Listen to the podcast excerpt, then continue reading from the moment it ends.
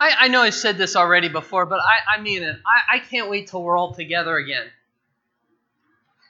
Seriously, this is, I love summer. Summer is my favorite time of the year. Love it. But you know, the more, the older I get, I always hear people as they get older, they hate the cold. I'm actually learning to like the cold more and more. I mean it. I mean, now you say, well, you you don't appreciate shoveling snow and all that. Well, right now I'm okay. You know, I'm okay.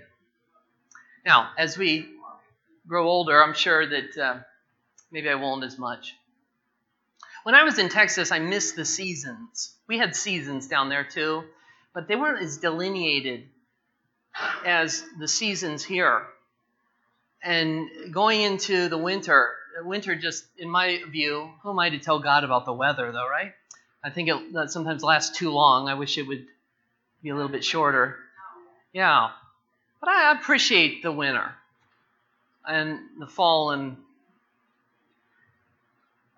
all of the seasons. And here we are together in another season of our life. And we continue to go through those as well. Rain. Into every life, a little rain must fall. A little rain. But there's a lot of sunshine too. God is good. The, you know, Jesus said the rain falls on the just and the unjust. Everybody gets it. Everybody gets it. Doesn't matter how good you are. Say suffering came into my life. So what? Join the club. Everybody gets it. Everybody gets suffering. A lot of it, if you're a believer. Many are the afflictions of the righteous.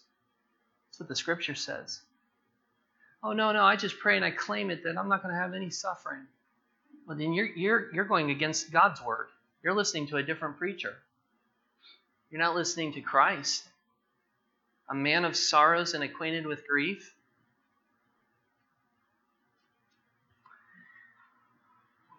I remember looking for a while, or looking as I read through Scripture about Jesus laughing. And it's interesting. There's a there's a number of times where he laughs. Um, I believe in the prophetic word, but we have no we have no verse about him actually laughing, none. And uh, but he was funny. He was hilarious. In fact, Jesus was the funniest man who's ever lived. Genuinely funny. Oh, was he funny? Talk about a camel going through the eye of a needle. You know, he meant that as sarcasm. I mean, it was a total joke. And but there's no specific verse that talks about him laughing. But there are prophetic words, and I think they're talking about him. As I'm reading through the Old Testament, verses like this He shall fill your mouth with laughter. That's God speaking. I, I believe that's speaking not only just about humanity in general, it's speaking about Christ. He shall fill his mouth with laughter. What would it be like to listen to Jesus laugh? I believe his, his mouth was filled with laughter. That's what the scripture says. And it's prophetic, and profound. Something so wonderful about our Lord Jesus Christ. He's the whole reason you and I live.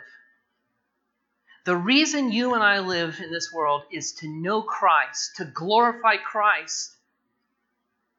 There is no other good reason to live. When we find Christ, and really He's the one who finds us, He's the one who has predestined us, He's the one who's called us to Himself. But when we receive Christ, when from our perspective we find Christ, we find our very reason for living, everything falls into place. I have found the one I love, the one that my soul was longing for. The great Song of Solomon, the lover's theme, the lover's song. Looking for love and all of a sudden, finding it in Christ and all the pieces, all the pieces of the jigsaw puzzle, they begin to fit together in one second. This is why we were created. This is why we were made, is to know the Lord Jesus Christ. If Christianity is boring to you, boring, or you're getting through it, or you're getting through a service, or when you think of Jesus, you kind of real and horror. This whole idea of people just love Jesus. I love God. I was read, reading something recently uh, uh, by R.C. Sproul, and he was talking about people saying that they like God. Like God. They love God. If you ask most people, they, they, if they say they believe in God, they would say something similar to, oh, yes, I like God. No, you don't. You hate God in your sin nature. You reel from him. You hide from him. There are no God lovers. He's holy. He's just. He's loving. He's filled with joy. He's filled with eternal happiness, but he's also a God of wrath. He's a God of truth. Without truth, we have, we have nothing. So people say, yeah, I just really don't have any problem with God. I just, you know, have no problem with God at all. I just go through life and I really, I really dig God. I really dig Christ. No, you don't. Not until you meet him. This is why in the Garden of Eden, when Adam and Eve had sinned, what's the first thing that they begin to do? They begin to make excuses, but even before that, they hide themselves. Why?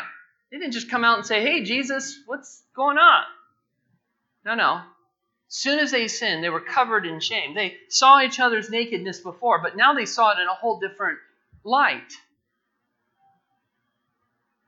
And so when we come to Christ, we come out of the shadows.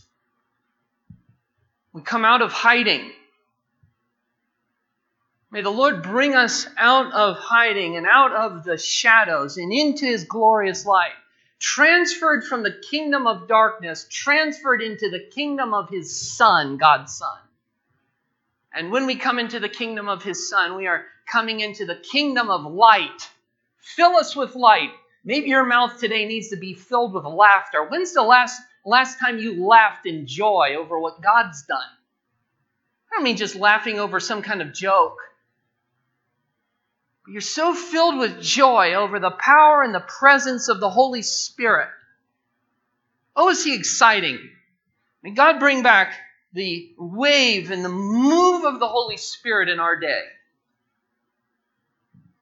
so many people not excited about Jesus because they don't know him.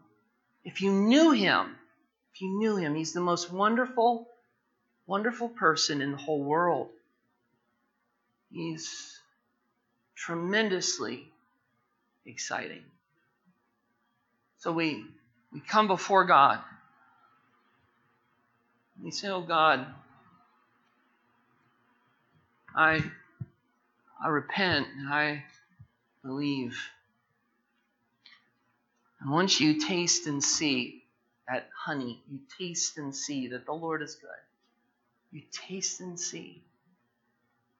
Taste and see that the Lord is good. Taste and see this morning. Have you tasted? You tasted and seen that the Lord is good. Do you know the gospel? Have you received Christ? Not just the facts, you know the gospel. We've gone through it many times, even in the recent weeks, as we're talking about what Paul is fighting for here. But the reason we say all of this is because he wants you to know God. And there's only one path to God. And God has sent his messengers, specific messengers, into this world to tell us the message of God and we should listen to them because there's only certain messengers that God has directly ordained, that He has directly commissioned to be His ambassadors, to be His sent ones. These men are called apostles, and they carry with them the gospel of joy. They carry with them the gospel of repentance. They carry with them the gospel of truth. And so, as we have seen, it's up to us to hear the gospel and to receive it from his specific messengers. It's interesting in preparing for this how often Paul is saying, I've been called by God. I didn't get this from a tradition. It wasn't just another guy who said, Here's, you, you need to write these five points down, and I learned about Jesus in that way. He's like, rubbish. That's, that's not how I learned about Christ says, I, I received direct revelation from Jesus Christ himself. I saw Christ and he gave me the gospel to which I preach to you. And Paul is telling us, listen to me, listen to Paul, listen to Peter, listen to James. So as we begin to think about Christianity, we are ravenous, we are ravenously hungry as we open up the Word of God and we're trying to figure out what He says about everything regarding to faith and regarding to life and regarding to practice in life. We want to know what these men said because what other word from God do we have if we don't? Let me, let me just ask that question. Where, where do we go for a word from God if we step outside of this scripture? Where, where do we go? Who do we get it from? This is why Paul is so concerned. He's, I don't want you to receive a phony or a faulty, a fake message that is not from God and receive it as if it was from God. I want you to receive the message that comes from me because it doesn't just come from me, Paul is saying. Paul is saying it actually comes from God Himself, the creator of everything. The creator of everything. This is, this is hard to wrap our minds around. The creator of the sun. You know how big the sun is? It's huge. It's huge. That's a good scientific word. How big is the sun? It's big. It's like big. All the planets, all of space, all of the black holes, everything has been created by God. There is a God, and He exists outside of this universe, and yet He dwells within this universe. And Paul is saying this God who's majestic and holy and wonderful, the second person of, Trin- of the Trinity, stepped out of glory and He came to this earth. And He put on skin. He became a man. And Paul is saying, not only did he die and rise again, that's the heart of the gospel. But after he ascended into heaven, Paul is saying he, he came and he visited me. The risen Lord re- revealed himself to me. And he makes this point in Galatians chapter 1 over and over and over again. I didn't get this from flesh and blood. I didn't get this from somebody else. This was a direct revelation from God. And how can we get this across? How can we be moved by this? Because this isn't just for our, our information. This is for us to understand and appreciate in our heart. I mean, the same God that cast all the stars into the heavens is the same God who came to earth. It's the same God who died on a cross and rose again from the dead. This is the same God who revealed himself to the Apostle Paul. This is, um, this is the same God who now, by his very nature, the third person of the Trinity, the Holy Spirit, has come to convict us right now, is present with us right now, revealing and opening the truths of Scripture to us right now so that we might believe. And we might get excited about these things. Marching along with Jesus with a whole throng of people. We were at the the 4th of July celebration last Sunday. It was actually the 8th of July, so I, I was wishing everyone happy 8th. And they appreciated that. Happy 8th. And was saying things like, May the 4th be with you. And as they were passing in throngs of people. And I turned to somebody at one point and I said, Wouldn't this be awesome if they were all headed to church? Thousands upon thousands of people. And by the way, that's what it was like when Jesus uh, fed the 5,000. A crowd about that size, even bigger than the size of the crowd at Kirby Park, went to hear Jesus with no microphone, no sound system, just to hear him teach. This is worth giving our life for. I lay down my life, Lord, before you. So I Paul is so adamant that we get this. This is worth your life.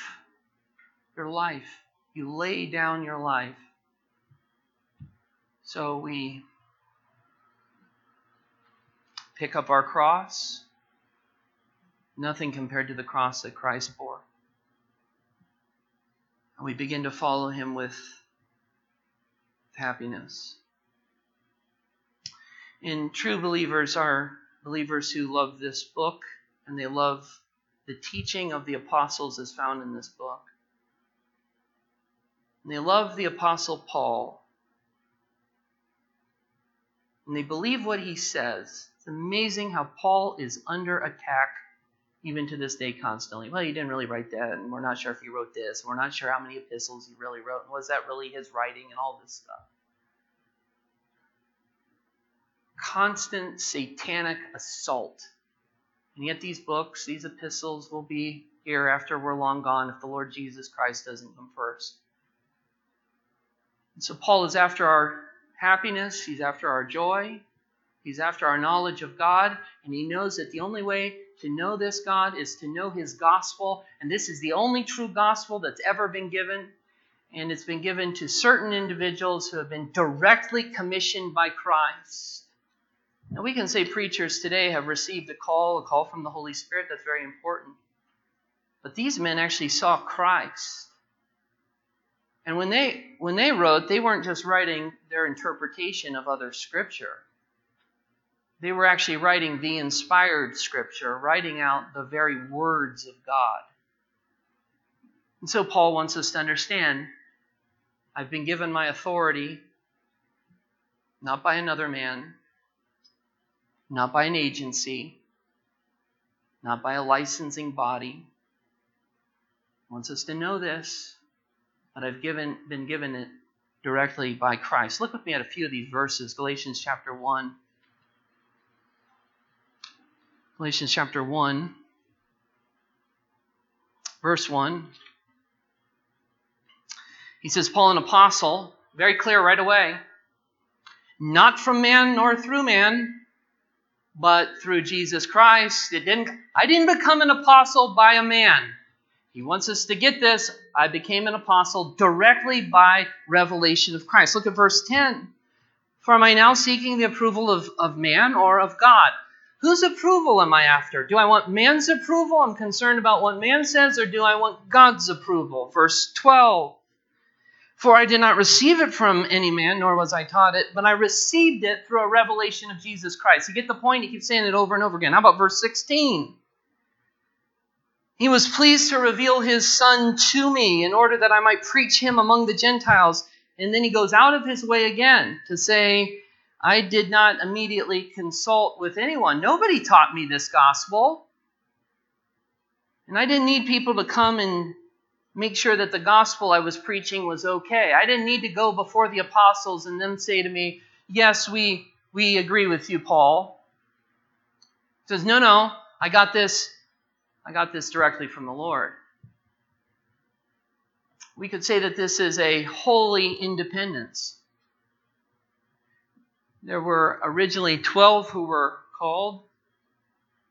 One of them tragically rebelled against his own Lord and betrayed him. He was replaced, we see in Acts. And then there were other apostles who were called by God directly, called by the fact that they knew the Lord Jesus Christ in his earthly ministry, his earthly life. Paul was different.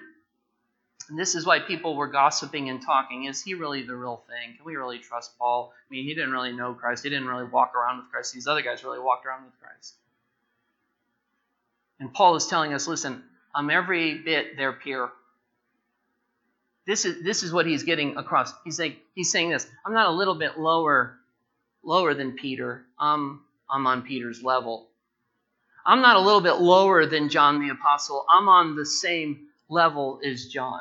It's interesting. John had a disciple named Polycarp. We know this in history. And Polycarp received the things from John. Of course, he received things from the Holy Spirit. But Paul is coming along and he's saying, I'm not Polycarp. I didn't sit at the feet of Peter and the feet of John and the other disciples, and they began, Andrew taught me some truths about Christ, and now I'm passing them on to you. He's saying, No, no, I'm on the same level as them. We could, we could say that the church recognizes or approves of God's choice but God never approves of man's choice. In other words, Paul being an apostle was the very choice of God. And yes, the church comes alongside and ratifies that to some extent. They approve that. They say, yes, we see that in Paul. We believe that. But this isn't the church saying, you know what, we think Paul would make a good man of God. And then God goes, yeah, I like the church's choice. I think I'll ratify that. Paul is saying it's the exact opposite. His teaching was inspired. Our, our minds are illuminated. So when we write things down, we sit down, we begin to write things about God. We can't add another book to the Bible. This is the inspired canon of Scripture. This is all that there is. All we can pray is that our minds are illuminated. Oh Lord, illumine our minds to the apostolic doctrine that is taught here. Lord, help me to not think I can go apart from the Bible and receive teaching from you. But as I open up the words of Paul, Lord, enable me to see what he's really writing. Enable me to get it. Help me to see wonderful things in your word that these men these men wrote. So he's not only on the same level as the other apostles, but he's on the same level as all the Old Testament writers. And this is why we have said over and over again we need to get into our Bibles. We're Bible people. And so Paul is writing, and he's not writing second class literature. He is writing the scripture itself, and it's on the same level as Genesis, the same level as Exodus, and so on. It is God's Word. So the church does have some role to play in recognizing or approving of God's choice, but God never approves of man's choice. Acts chapter 13, if you flip over in your Bibles, Acts chapter 13. Acts chapter 13, verse 3.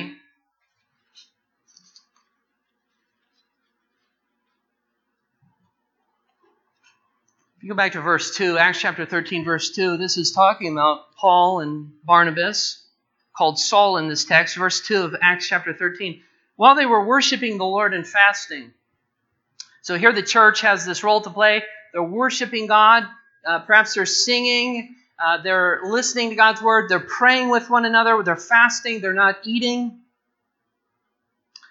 The Holy Spirit said, so this is God, this is the role that we're talking about. He's the one who appoints, He's the one who initiates, He's the one who calls, He's the one who makes apostles, He's the one who is doing that here. It says the Holy Spirit said. So somehow they understood this was the Holy Spirit speaking. Is it possible the Holy Spirit still speaks today? Yes. Yes, the Holy Spirit still speaks. But we must be constantly measuring. Lord, is that really you? Lord, we're not apostles. Lord, we, we're not, we're not prophets in the Old Testament sense. So, God, when you're speaking to us, the only way we're going to know if this is really true is does it measure up to God's Word? Does it measure up to what the apostles have taught us because they're the final authority? They get it from Christ Himself. They've been commissioned by Christ. So if they've been commissioned by Him, we actually compare everything that we get from and to the Scriptures. So they're listening to the Holy Spirit, and the Holy Spirit spoke very clearly here. And he says, Set apart for me Barnabas and Saul to the work which I have called them. So this is the Holy Spirit. This is why we would say the Holy Spirit is very clearly taught, not only here in Acts, there's other texts in Acts here that show that the Holy Spirit is God, but Jesus was clear that the Holy Spirit is God. It's not just some mystical force that's kind of leading people. The Holy Spirit is a person, and here he speaks here very clearly. They're listening. They're listening to the Holy Spirit speak. It's not they're listening to the Father, not they're listening to the Son. The text here says that they're listening to the Holy Spirit. It says, separate from me these two individuals. This is this is the separation, this, this call to apostleship. But then the church recognizes it. They affirm what's going on. Verse 3 Then, after fasting and praying, they laid their hands on them and sent them off. So, Paul says this over and over again for, for a point. He's saying, I received this from God. I received it from God. God is the one who gave this to me. The church has affirmed what is going on. They have recognized that God has indeed spoken to me. And so when we hear this, we hear Paul speaking, but we also hear the Word of God. This is why we peer into the Word of God Sunday after Sunday, verse by verse. I remember being in New York City and in a section where there was a lot of Jewish people, and there was a, a poster as I passed, either on a wall, something like that, a poster of what looked like an old rabbi. Long gray beard, bushy eyebrows, much older man. He's sitting there at his desk or at a table, and he has a Torah before him, and he's peering into it like this. Looking at every word. This is, this is a picture of a Christian. Hopefully, that man someday meets his Messiah. This is what we do as believers. We love this book. We recognize what Paul is saying. Paul is fighting for his apostleship for a reason. He's defending it for a reason, so that when we look into this, we're like that rabbi.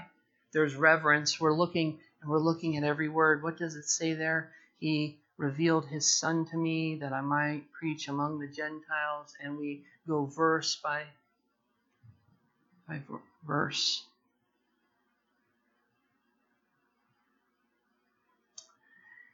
It's not humble or godly to just go, I can't figure this out. I don't know what this means. There's so many different interpretations. We've seen people like that, they are labeled as humble. You know, the person goes, I don't really just take a stance on anything because God's a God of love. And so I just, I don't really want to get too dogmatic about anything that's in this book because we just really can't understand it all. Listen, that's an affront to God. The most humble people are the people who take Paul seriously. It's false humility to say, well, we can't get the Bible, so let's just put Paul's words over here. You know, Peter even talked about him too diff- being too difficult to understand. So many, we use words like this, so many secondary issues, and churches disagree. There's this and there's that.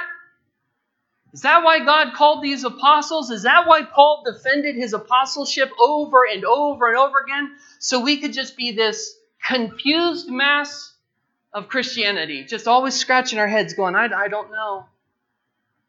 Listen, the most humble people, the most humble, the truly humble people are those who, who take a stance those who are convicted by the words of God. Why? Because they fear God. They don't just say to themselves, well, God would give us all this revelation. Paul would spend, Paul, you're getting boring. You keep telling us that. We get the point already. You're an apostle. You're sent by God. We get that. Paul, why do you keep repeating yourself over and over? And Paul, it's only been a chapter. You know he does this for a fifth of this book? Defends himself, defends his apostleship. Why? Because the Word of God is clear. It's very interesting. Certain pastors, certain teachers, when they peer into the Word of God, and they say this is this is what the Word of God actually says, and it's clear. By the way, there's a big word called the perspicuity of Scripture. That is, the Word of God is clear.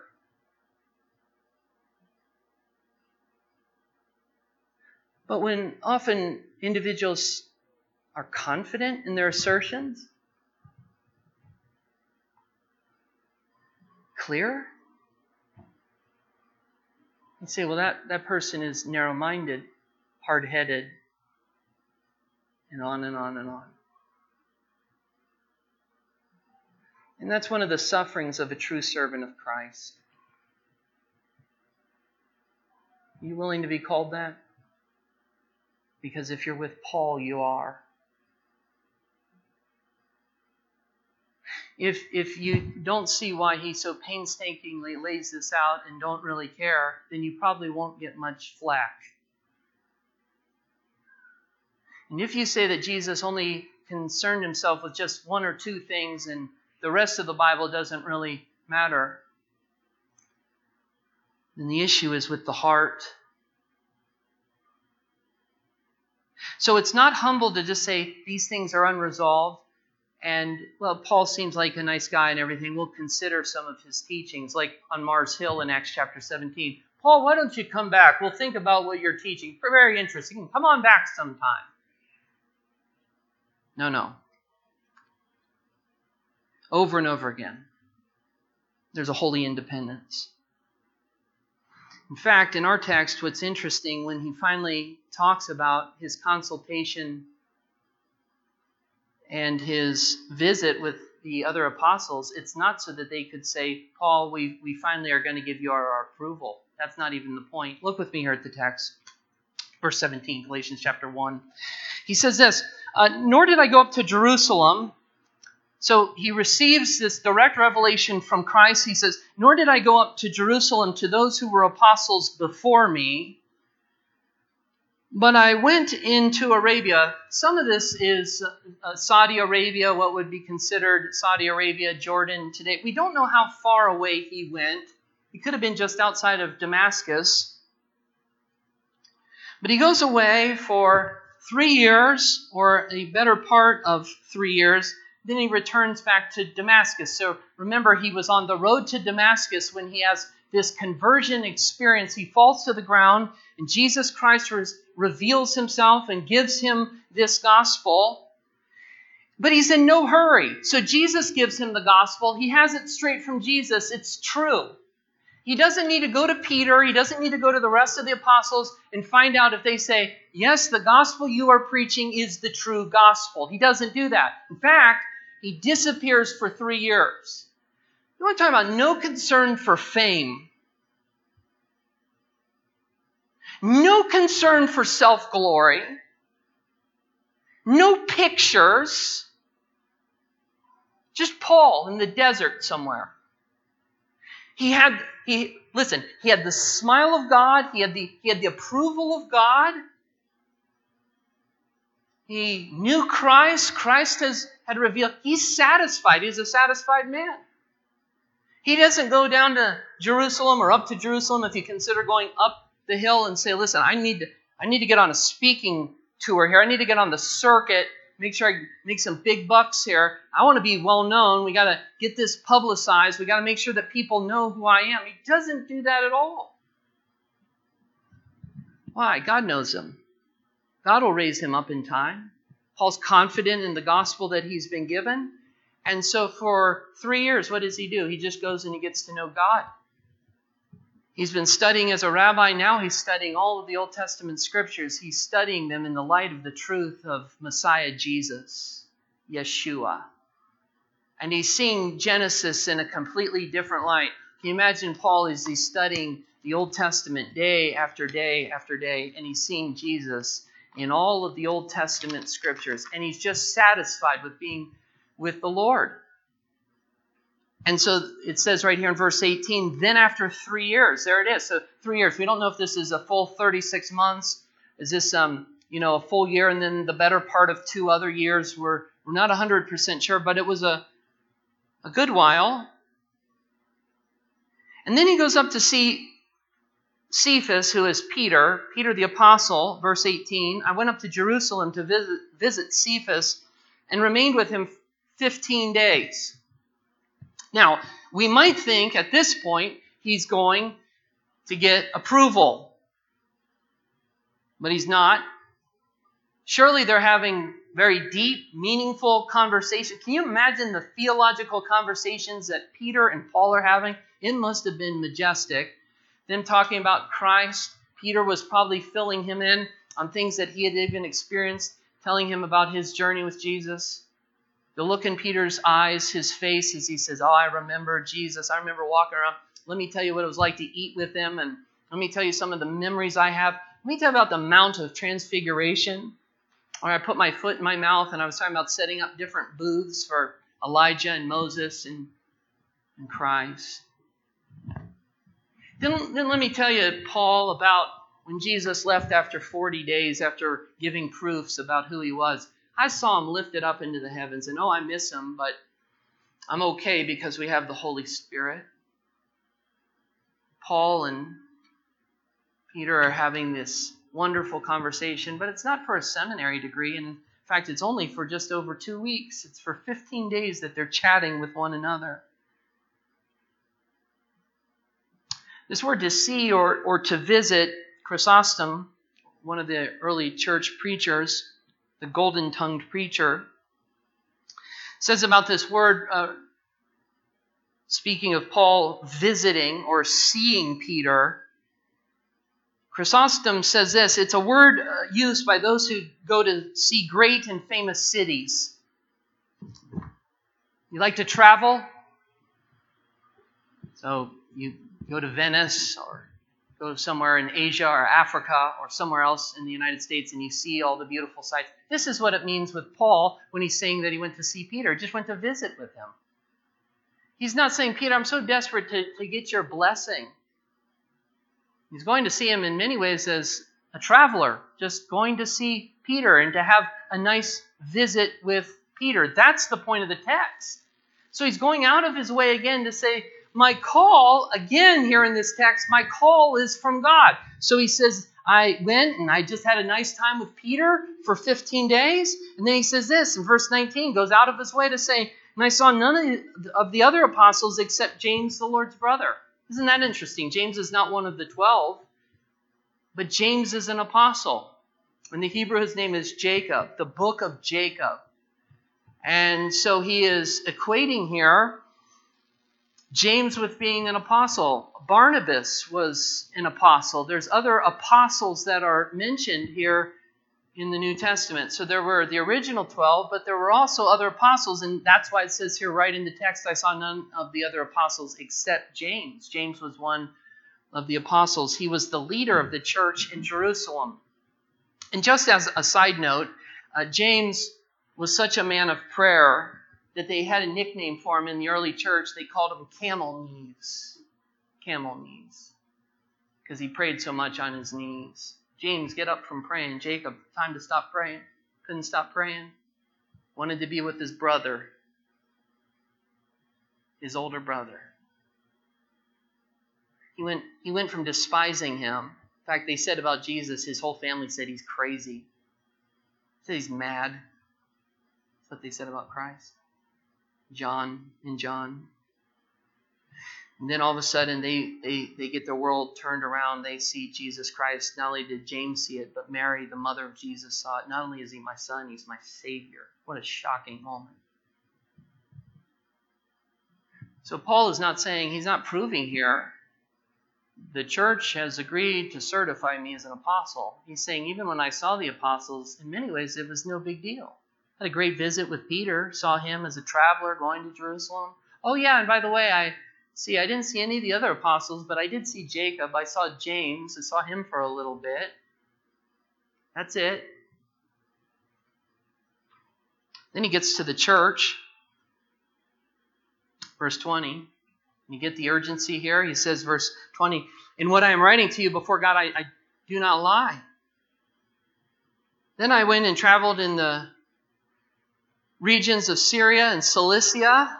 These are Syria's to the north of Israel, to the north of Judah, and Cilicia. Uh, Tarsus is in Cilicia, to the to the northwest of Judah, and so Tarsus where was where Paul was originally from. And he's saying after the visit with the boys there, I went and traveled into these different regions, and I was still unknown in person. I wasn't wasn't that famous, still unknown in person to the churches of Judea that are in Christ.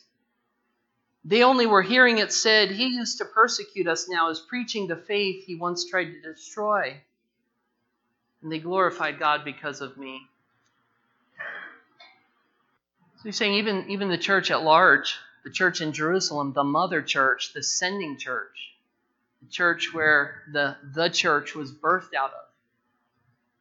He says they heard of me, and they don't really know me. They, they heard of the fact that I was radically converted. They knew about my testimony, my former life in Judaism, that I used to persecute the church. This was, this was my life.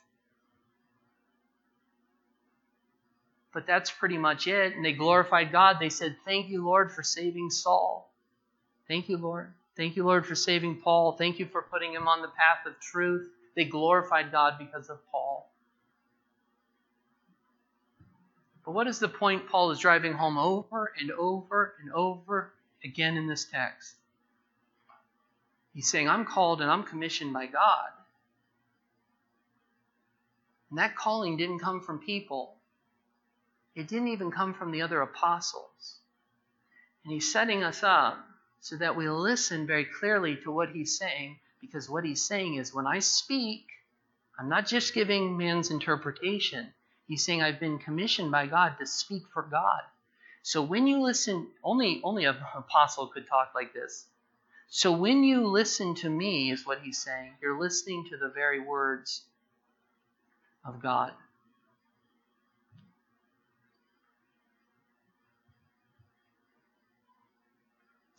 Are you hungry? I don't mean for tacos.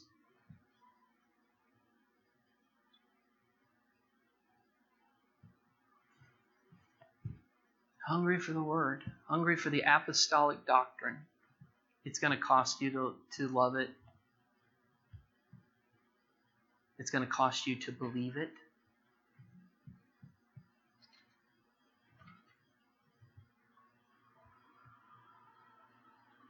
And it's going to cost you to say it's clear.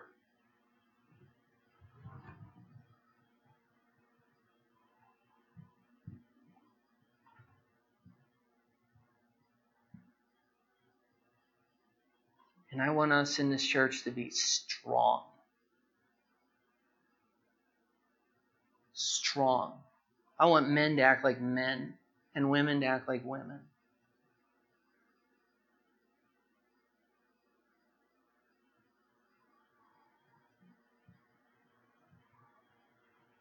And it's going to cost us.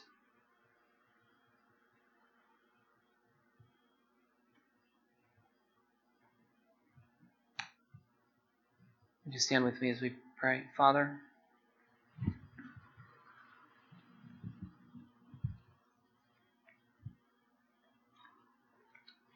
we thank you. We thank you for this word from Paul as he continues to come back over and over again and defend with great clarity and with great boldness who he is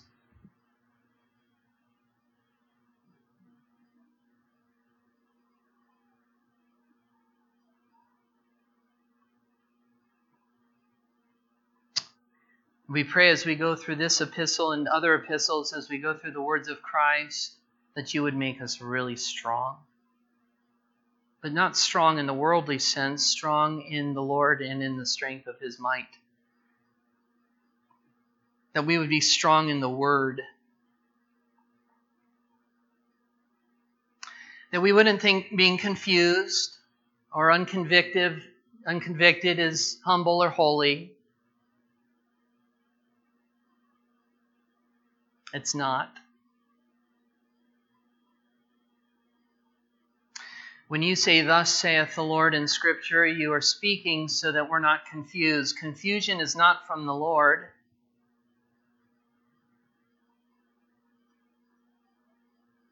You didn't speak so that we could all say, Huh? You spoke that we might hear you and we might understand these intelligible words, the words of Christ that come through his servants, commissioned by Christ, a servant like Paul. And he gave all the glory to you, all the glory to you.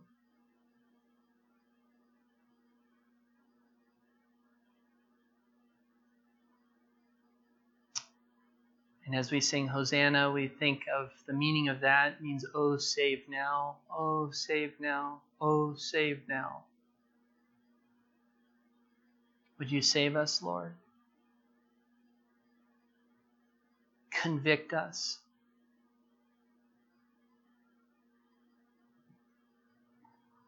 Convict us. There's one in this room who's never received Jesus Christ, you've come into this place and Jesus is here. He's, you say, How is Jesus here? Well, he's, he's here uh, through the Holy Spirit. He's come to convict us of our sin. And perhaps you're seated here and you're saying, I, I, I've known about God. I've thought about Him at different times, but I've never repented of my sin and trusted in Christ. I, I never understood that He is the Savior of me, that He lived for me and died for me, that He died for my sins. He rose again. He's alive today. He's still saving people. That's why He came. If that's you, you need Christ for the first time. You say, I need Jesus Christ to save me. Not, not to give you money, not to give you food, but to give you Christ, to give you God. You need forgiveness of your sins, and you need to trust in Jesus today as your Savior. That you would you raise your hand and say, I need Christ to save me from my sins. I don't want to go to hell. Is there anyone here? I need Christ. I need Christ. I need Christ. Thank you, Jesus. Thank you, Lord.